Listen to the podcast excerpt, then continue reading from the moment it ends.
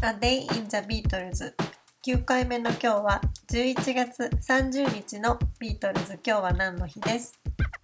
？1969年の9月にポール死亡説っていうのがアメリカで出たんですけどポールは1967年の1月に自動車事故で死んでいて今いるポールは替え玉だっていう話なんですけど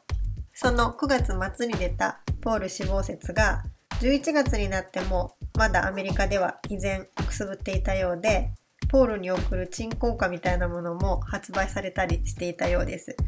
でこれに対してポールが1969年の今日11月30日に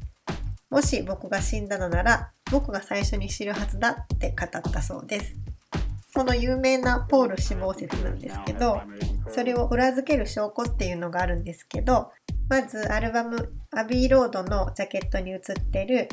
フォルクスワーゲンのナンバープレートが 28IF なんですけどこれはもしポールが生きていれば28歳であるっていうことを意味しているそうです。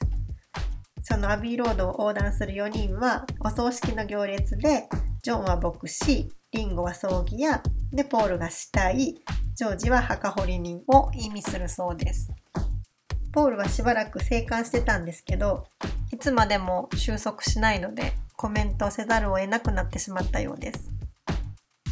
ポールに関しては友達が以前ポール替え玉説っていうのは実際にあるっていう話をしてくれてその記事なんかを読んでると本当にある時からポール・マッカートニーとされる人の顔つきが変わったような気がして本当にポールは替え玉なんじゃないかとか思って怖くなったりしましたそんな風な妄想まで繰り広げることができるビートルズってやっぱり偉大だなって改めて思います。